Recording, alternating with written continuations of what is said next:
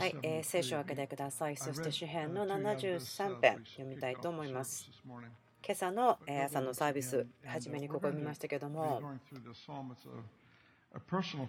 私が個人的にすごく好きな聖書箇所なんですね、この詩篇のところが。なぜ自分がとてもこの場所を好んでいるか分かっていただけるといいなと思うんですけども、全体の 位置づけ、なぜ私がこの話をするのかという話をしたいと思うんです。I remember まあ15年、16年前ぐらいの話だと思うんですけども、えダン牧師がですね、え話をしてくれました。このことを教えてくれたんですけども、宗教の霊というのは退屈であって、そのとても冷酷であるということ。もちろんそこにアーメンと思ってる方いますね。とても冷却でつまらない。本当にそうだと思うんですけども、またその宗教の例がすることというかその本質は敵はいつも両極端真理を極端に右と左に分けるそのような働きをすることがあります。繁栄ということの定義について少し大雑把に話したいと思います。今日そのことを話すわけではないんですけど話すことの一部ではありますので。魂が繁栄するということ。それは神様の全ての人への願いです。魂が繁栄するということ。それは感情や健康が豊かであってそして力がいつも溢れている。感情的に良い状況であると溢れ流れるそして周りの人たちに使えることができる。まるでそれは銀行にお金がありすぎてもう献金する場所を探すような感情的にすごく力が溢れている。それがその魂が反映するということ。いつも使えることができる人を探そうとすること。聖書は私たちにその反映している魂の話をよくしますけどもヨハネの2章のところにも出てきますねその魂が健康であるようにというふうに書いてあります。その魂が繁栄している人たちの話が紙幣にもたくさん出てきます。魂が豊かであるということ、繁栄しているということ、その種の臨在の中で出てきます。主は私たちの人生の上に祝福とか繁栄を置くことを本当に熱望しています。今言ったことのその極端な例というのは、それは例えば貧しさということがあなたが霊的であるということにイコールをつけてしまう。足りない貧しいということがあなたが霊的であるということ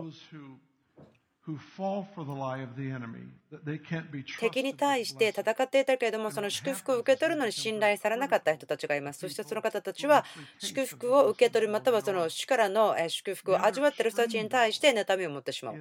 でも、その極端な反対もあるんです。例えばそれは、あなたが霊的であるかどうか、それが経済的に祝福されているかどうかによって測られてしまう。それも嘘だと思うんです。間違いだと思います。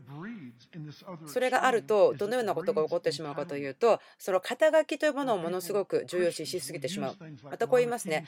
私たちは王様の子供だから最善をもらって当然であると。確かに私たち王の子ですけど、もらって当然ではないですね。神様が私たちにベストをくれるかもしれない。多分そうでしょう。でも、神様は私たちをある状況の中を歩かせますね。それは私たちの心や情熱が御国を望むこと、御国を最も望む者たちとしてくれることを望んでいると思います。ですから神様が探しているのは、神様がこの世を信頼できるほどに世を愛していない人たちだと思うんです。そして神様はそのような者たちを影響を与えることができる場所に置くんです。聖書の中で繰り返して、え違う方法でですけど聖書箇所で見つけることができますけどもはい、えさっきの詩編73編のとこですね戻りますけれども。ここではアサフという人に書いてあります。この人は12個聖書の中のその詩篇で書いてますけども、ペテロよりも多くの聖書を書いています。ヤコブですとか多くのヒーローたちよりも書いていますけれども、でも私たちはほとんどこのアサフという人の話を聞かないですね。このアサフという人はそのワーシップディレクターですね。ダビデの時の賛美する人たちを統括する者たちでした。ですからこの時代は最も革新的に礼拝ということがその旧約の中の時代で変化した時でした。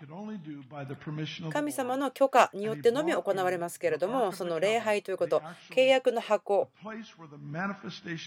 現実的に神様の臨在が現れ休むそこの箱をテントの中に置きそして祭司たちがやってきてその前で24時間礼拝する。そしてそれはダビデの幕屋として今呼ばれていますけれどもアサフというのは全ての音楽家たちの長であった人です。彼はギターとかハープを演奏しながらその臨在栄光その主の臨在が現れている目に見えるようになっているものが来た。その前で仕えた人たちです。ソロモンの宮の剣道の模様を聖書から見ることできると思うんですけどもえ彼ら祭司たちが心一つにしてそのトランペットの音その角笛の音響かせた時に普通ではないレベルの誰一人として動くことができない誰一人として何もすることができないような栄光神様の臨在がやってきたとあります。で、アザフはそれらを経験した人でした。ダビデが治めていた状況の中、大体40年間ぐらいです。そのダビデの幕屋というものがありました。そしてそこに移行が来て、ダビデの治めていた時から今度ソロモンの時になりました。そしてダビデの幕屋から偉大な宮、神殿に移行したんです。ですから、ある意味すごく大きな前進があったと思うんです。24時間礼拝する。そして祭司たちは24時間そのシフトでやってきて神の前で礼拝をする。ですからそれはまるでその新約聖書の現実の前味のようでした。私たちが持っているそのアクセス、日々栄光に自分たちは入っていくことができるというその新約のリアリティを旧約でもここで少し味わっているようなそのようなものでした。ソロモンの宮に移る時でした。それを本来ならば繁栄が成長する、本来ならば素晴らしい時でしたけれども、悲劇的こと悲劇的なことにソロモンは外国の女性を愛しました。そして彼女たちを喜ばせるために外国人の女性たちが異教の神々、偽の神々を持ってきて礼拝することをエルサレム、そしてイスラエルの中で許してしまいました。私が理解しているところからですけども、でもその行いによって、この偽の神々を礼拝することによって悪霊たちがとどまる足場を作ってしまいました。そしてその罪から回復するのに300年ぐらいかかったと言われています。ですからこういうようなことを行った時に瞬間的に回復するとか全く影響がないということはありえないですね。ですから私たちは認識して主を恐れなければならないんです。決断には結果があります。その邪悪なことをするならばそれらの結果がやってきます。このアサフという人はダビデの時からソロモンの時に変わっていく人です。この詩篇73編で彼は言っています。アサフ、神様の臨在、栄光の中にいる人。彼はすごく怒っていました。なぜならば彼が周りを見ると悪い人たちが祝福されているように見える。そのような話です。読んでみましょうか。一節誠に神はイスラエルに心の清い人たちに慈しみ深い。しかし私自身はこの足がたわみそうで、私の歩みは滑るばかりだった。それは私が誇り高ぶる者を妬み、悪者の栄えるのを見たからである。彼らの死には苦痛がなく、彼らの体は油ぎっている方だ。人々が苦労するとき、彼らはそうではなく、他の人の上には打たれない。それゆえ、高慢が彼らの首飾りとなり、暴虐の着物が彼らを覆っている。彼らの目は脂肪で膨らみ、心の思いは溢れ出る。彼らはあざけり、悪意を持って語り、高いところから虐げを告げる。12節見よ、悪者とはこのようなものだ。彼らはいつまでも安らかで富を増している。確かに私は虚しく心を清め、手を洗って記憶したのだ。私は一日中打たれ同士で朝ごとに責められた。ここで止まりましょう。それはですね、なんかもう、ああ、もうとてもこれから大変なことが来るなというような、自分が大変なとこにいるなということを彼は言ってます。そう思いますけども。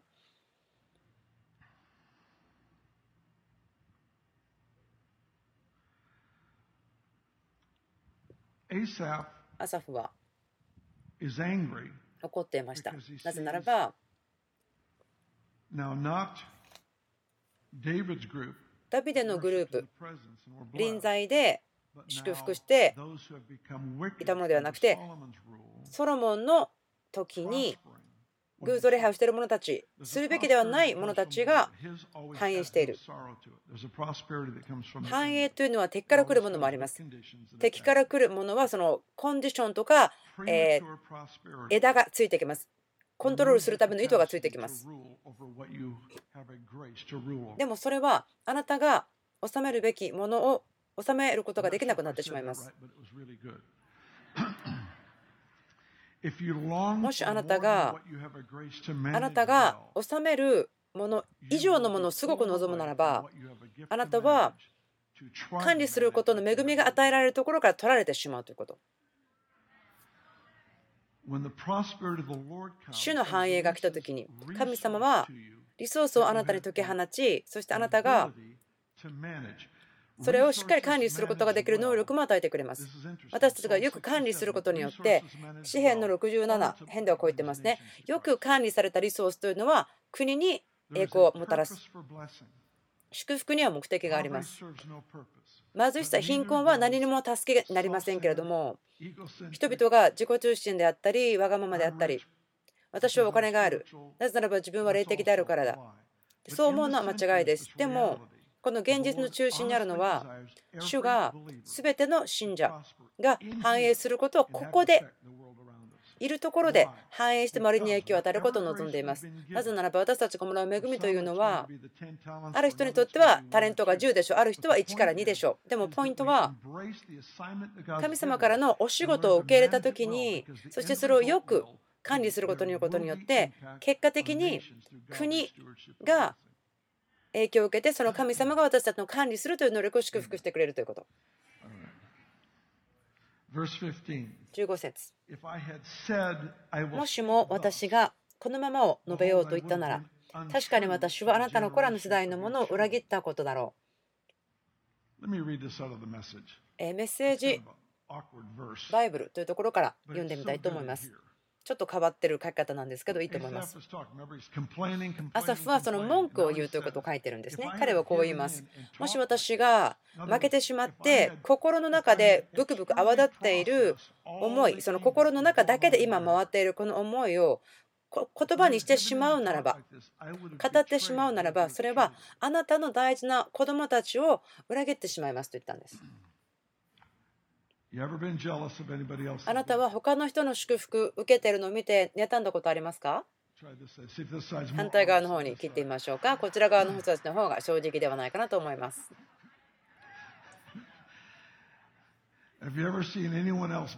今までに他の人の祝福を見てなぜあなたじゃなくてこの人が祝福されているのかなと思ったことがありますか？そしてその祝福を得るために彼らは何を間違ったことをやったんだろうと思ったことありますか？そこにヒントが入ってますよね。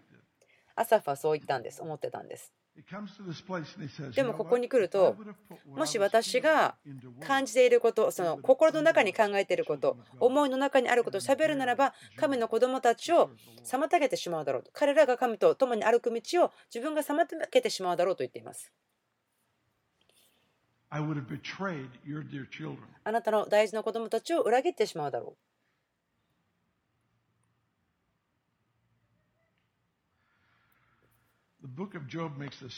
呼ぶ記ははっきり言ってますけども人生の中の物事をそのプロセス歩いていく時にその予言的な宣言のようなもの神様が導いていることその宣言が作られて語られた時に神様の光がその道の上に注がれて何をするかが見えるようになる。ですからそれを反対にしてしまうと怒りとかフラストレーションとかそのようなことによってネガティブな宣言をしてしまうならばそのことによって私たちは影響力も小さくなってしまうし神様が私たちに影響を与えてくださいと言って与えてくれた人たちに対する自分たちの影響力が小さいまたはその妨げになってしまう。他の言葉で言うならば自分たちがその言ったことによってつまずきの祝いになってしまうということです。はい、鍵となる聖書箇所ですね。16。私はこれをしようと思い巡らしたが、それは私の目には区域であった。メッセージバイブルはこう言っています。まだ私は自分で理解しようと思って頑張ったけれども、頭が痛くなっただけでしたと。そう言っています。私はこれを理解しようとして求めたけれども、自分にとっては頭の痛い出来事であった。私は神の聖女に入り、ついに彼らの最後を悟った。その神の聖女に入るまでは分からなかったけれどもということです。これを書いているアサフさんというのは表された臨在栄光栄光の王の臨在が目に見えるように表されたところで時間を過ごした人ですでこの栄光というのは目に見えるものというのは教会の建物ではありませんその不動産とかそういったもので全くないですね。所有物ではなくて臨在に出会った。臨在と直面した。そしてそれが現実を見る。ですから臨在の外というのは全てのことがねじ曲げられて見えるようになってしまうんです。ですから全てのものが臨在の外にある時には正しく見えないということの中に入っているということです。ねじ曲げられていること現実何かということがねじ曲げられて見えてしまうというのがその臨在の外ということです。真実ではないということです。それはえー優勢ではない劣勢の現実。例えば妬むことや他の人が本来ならばあなたに属しているものを取っていくとかもらってるとかそのような感じ、えある何年か前ですけど、え自分たちのチームですごくこうがっかりしちゃってた人たちがいました。本来ならば自分たちが受けるものを何か他の人たちが受けたと思ったんだと思うんですけども祝福を受け取る願う。それは良いことなんですけどもでも正しくない方法でその契約の外の方法で受け取ろうとしていた。主の祝福というのは決して悲しみをもたらしません。ですから、アサフはこう言っています。まあ、例えば私がアサフさんならばこのように言うかもしれません。私は栄光の中で時間を過ごしました。でも私でさえもイライラする時があります、非常に。なぜならば、悪人、悪いことをしている人たちが妥協して神様に仕えず、個人的な王国を建てようとしている、それが神の行為だと言ったり、不貧困なことをしたり、でもその人たちがいつも祝福されているように見える。そして私には貧しさや必要がある。でも私が神の臨在、栄光の中に入ってきた時に気がついた。私は歪んだ視野を持っていました。完全に全く正しくない視野で物事を見ていました。そのことに気がつきました。栄光はあなたが栄光をその永遠に続くもの、それを見ることができます。でもその永遠の中には、例えば代価とか時間というのはものすごく小さくなるんです。でもその永遠の視野というものをしっかり私たちがその考え方の土台として持つことが必要です。それを取ってしまうならば、その永遠ということに対して私たちが持っているその責任ですが、それを取ってしまうと、自分たちをその立法の下に置いてしまうようなものです。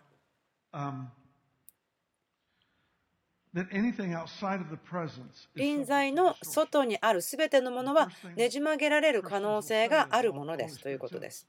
もちろん聖霊様は私たちのうちにいますから私たち決して臨在の外に出ない。もちろんそれが真理だったらいいなと思いますけども聖霊様がうちにいるそれは真理です。でもだからといってあなたが聖霊様の導き抜きに決断をすることができないというわけではないですよねもしそれができないというのが真実だったらすごくいいんですけれどもそうではないですね。ですから臨在にとどまるというそのところだけではなくて私は何か違う話をしてるんですね。同じ言葉を使っていますけども違うことを言っています。主と出会うこととか本当にこう霊的に高い状況に自分たちを持っていくような経験それが悪いのではなくてでもそれだけではないんですそれらの出会っている時に今までなかったぐらいにはっきりものを見ることができるということです。それらはあるんですけど求めなければならない。行為を増やすために働くことはできないんですけど働くことを抜きに行為が増すということもないようです。はい、えー、なんか今ちょっと自分喉が渇いてきたのでお水が欲しいと思いますのでお願いします。ちょっと一呼吸しましょう。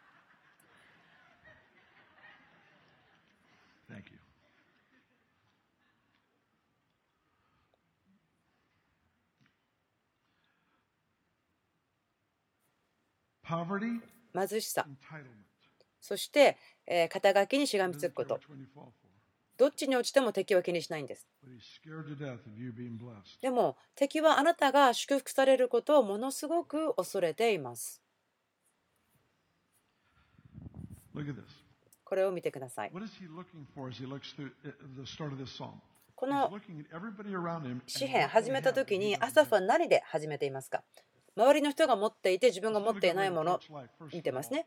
まずそのこと自体がいい始め方ではないと思うんです。でも祝福を求めるということ自体は普通だし自然だと思います。もしあなたが主の祝福を求めないならば愚かさによって影響されているしその契約の外にあるものからの影響を受けていると思います。主編の67編というのは本当に主への叫びですね。主の祝福が必要ですということ。でもそれによって国々が神様の良さを知りますよということ。ですから祝福を本当に求めること、それは求めないことは普通ではないということです。もちろんある人たちは祝福を求めることは危険だと言って警告しますけれども、足りないまたはその貧しさに慣れてしまうことの方が自分にとっては求めるということのアクセスを持つよりも危険ではないかなと思うんです。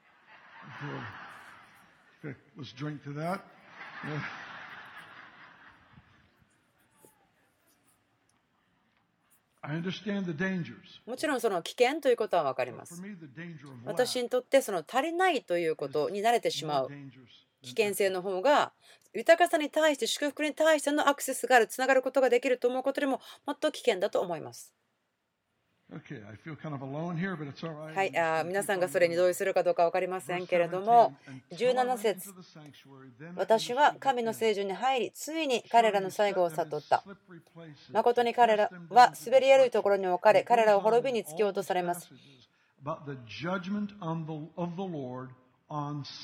罪に対するその神様の裁きです。少し飛びますけれども。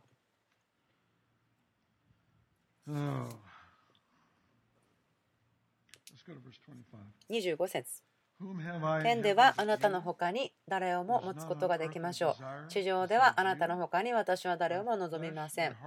この身とこの心とは尽き果てましょう。しかし神は常しえに私の心の岩、私の分の土地です。最後のところを見たいんですね。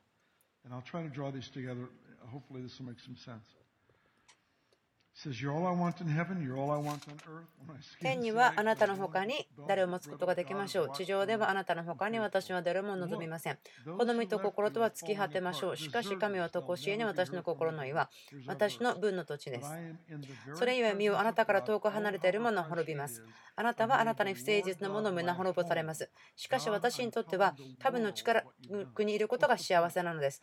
私は神なる主を私の助けとし、あなたのすべての見業を語り継ぎましょう。これは一節のところで周りの人が祝福されているのを見てイライラしてけれどもでも最終的に神様の臨在の中にアサフが入ってあ彼らは全然祝福されていなかったんだなということに気がつく。周りにあるもので人生のためにいろいろ立てても自分の人生ではあなたの他にそんなものは何も欲しくないんです。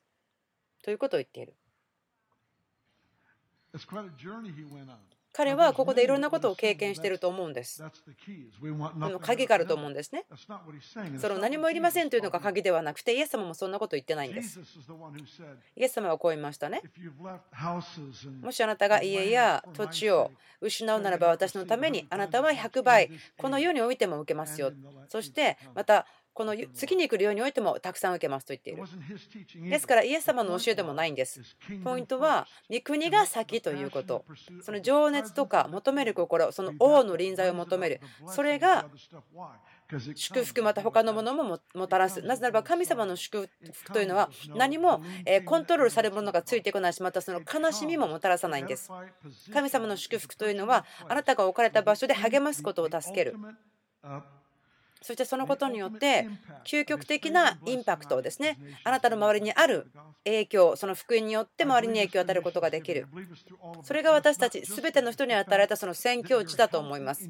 そのあなたの人生の中で健全結婚とか子供たちとの関係孫との関係それらが良いものである時にそれはえードミノ倒しのような影響を与えます。そして周りの人は見るんですね。その周りにはこんなに危機がいっぱいあるのに、あなたはどうしてそんなに安心しているんですかというふうに、神様は人々を悔い改めるところに導くためにそのようなことを用いるんです。でも私たちがその物質的な王国、それを立て始めるとき、それを探し始めて、あなたの人生とか霊的な状況とか、その価値というのをあなたが所有しているもので測ってしまうならば、あなたは結果的に神様があなたに影響を与えるために与えていないないものを管理しようとするならば本当に神様が与えようとしている恵みそのものを水を地面にただ注ぐだけのように無駄にしてしまうでしょう。そのようなものです。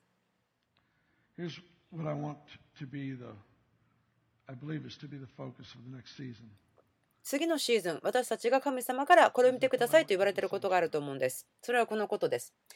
臨在の中に聖女に入るまではということ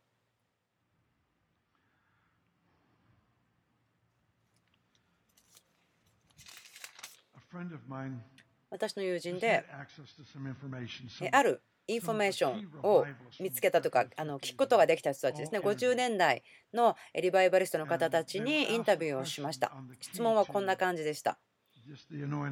油注ぎどうやってあなたは得ましたか神様が何を通してあなたの人生の中に力を注ぎましたか？あなたの中でその油注ぎが増されその打ち破りが来たために何が最も重要でしたかということを聞いたそうです。彼らが言われたことはこのことでした。そのためには神様の前で静まるということでした。すごく素晴らしいことです。驚くことです。もちろんそれが主と歩くことの中で全部ではないですね。多くの聖書箇所はその祝うこと、喜ぶこと、叫ぶこと、歌うこと、踊ること、主の前で反映すること、多くのことが書いてありますけれども、すべていろいろなことを見つけることができます。そこに本当に豊かさがありますね。そのリバイベルリストの方たちが見つけた結果というか、その鍵となることですね。その同じ秘密があると思うんです。それは主の前で静まることによって多くの油注ぎの増加や打ち破りが来ましたということです。私は最近お買い物リストから脱出することができてきたと思っています。ある方の祈りの生活は全部お買い物リストなんです。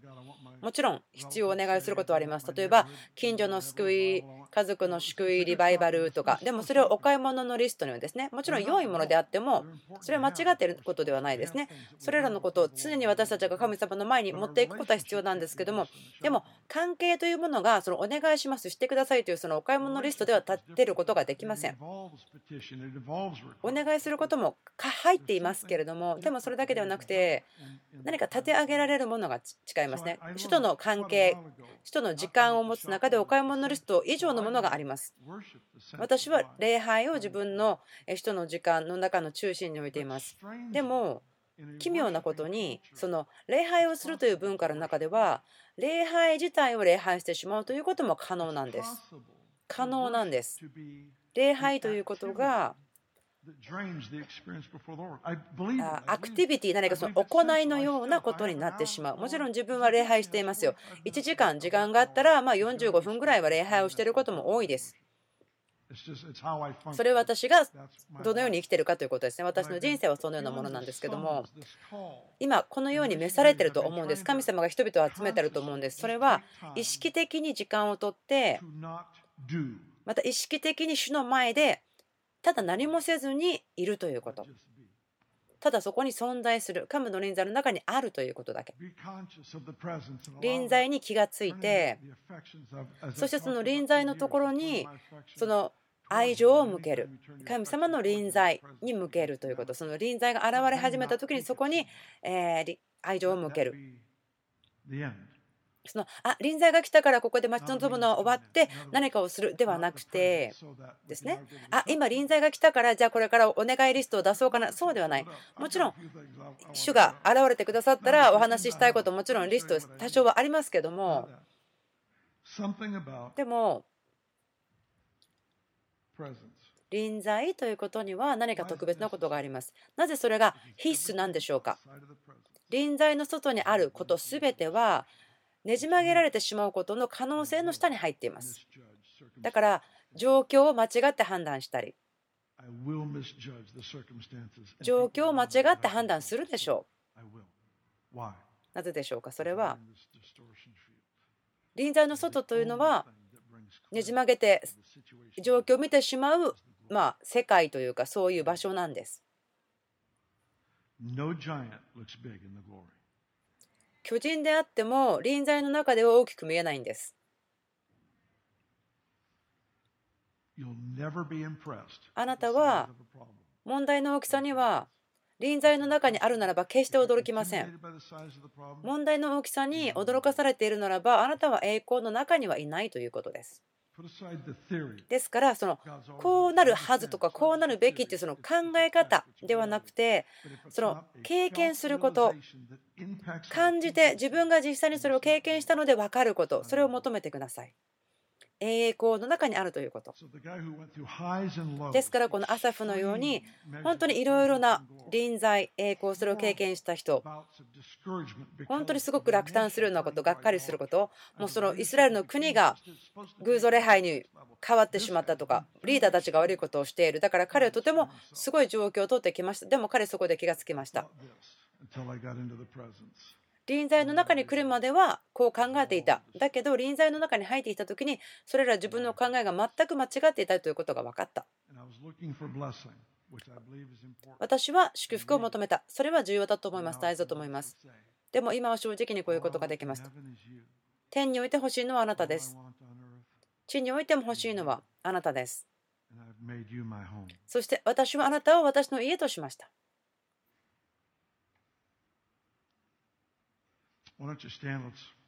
はい、えー、どうぞ立ってください。祈りましょう。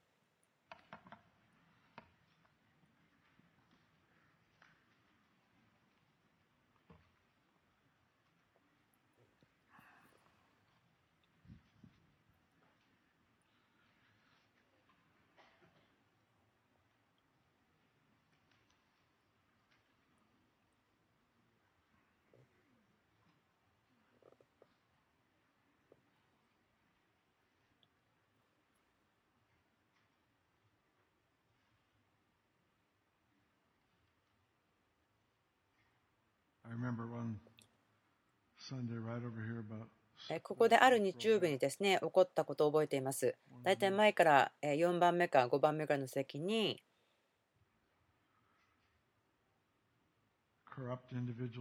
すごく、えー、堕落してしまったような人がいたんです。で私は彼がそこにいるのを見てすごくショックを受けました。でもそこに栄光が現れました。何時間か後にその男性は全く別人になって出ていきました。すべて、すべてが変えられていました。すべてのことが変わっていました。20年ぐらいにカウンセリングをかけてやってもやっとみたいなものだったことが栄光の中で何時間かで変えられました。聖書は言っています。すべての人は罪のために栄光に足りないものとされてしまった。ということは、あなたは最初に栄光のために作られたんです。だから栄光というのはあなたの家なんです。栄光はあなたの家なんです。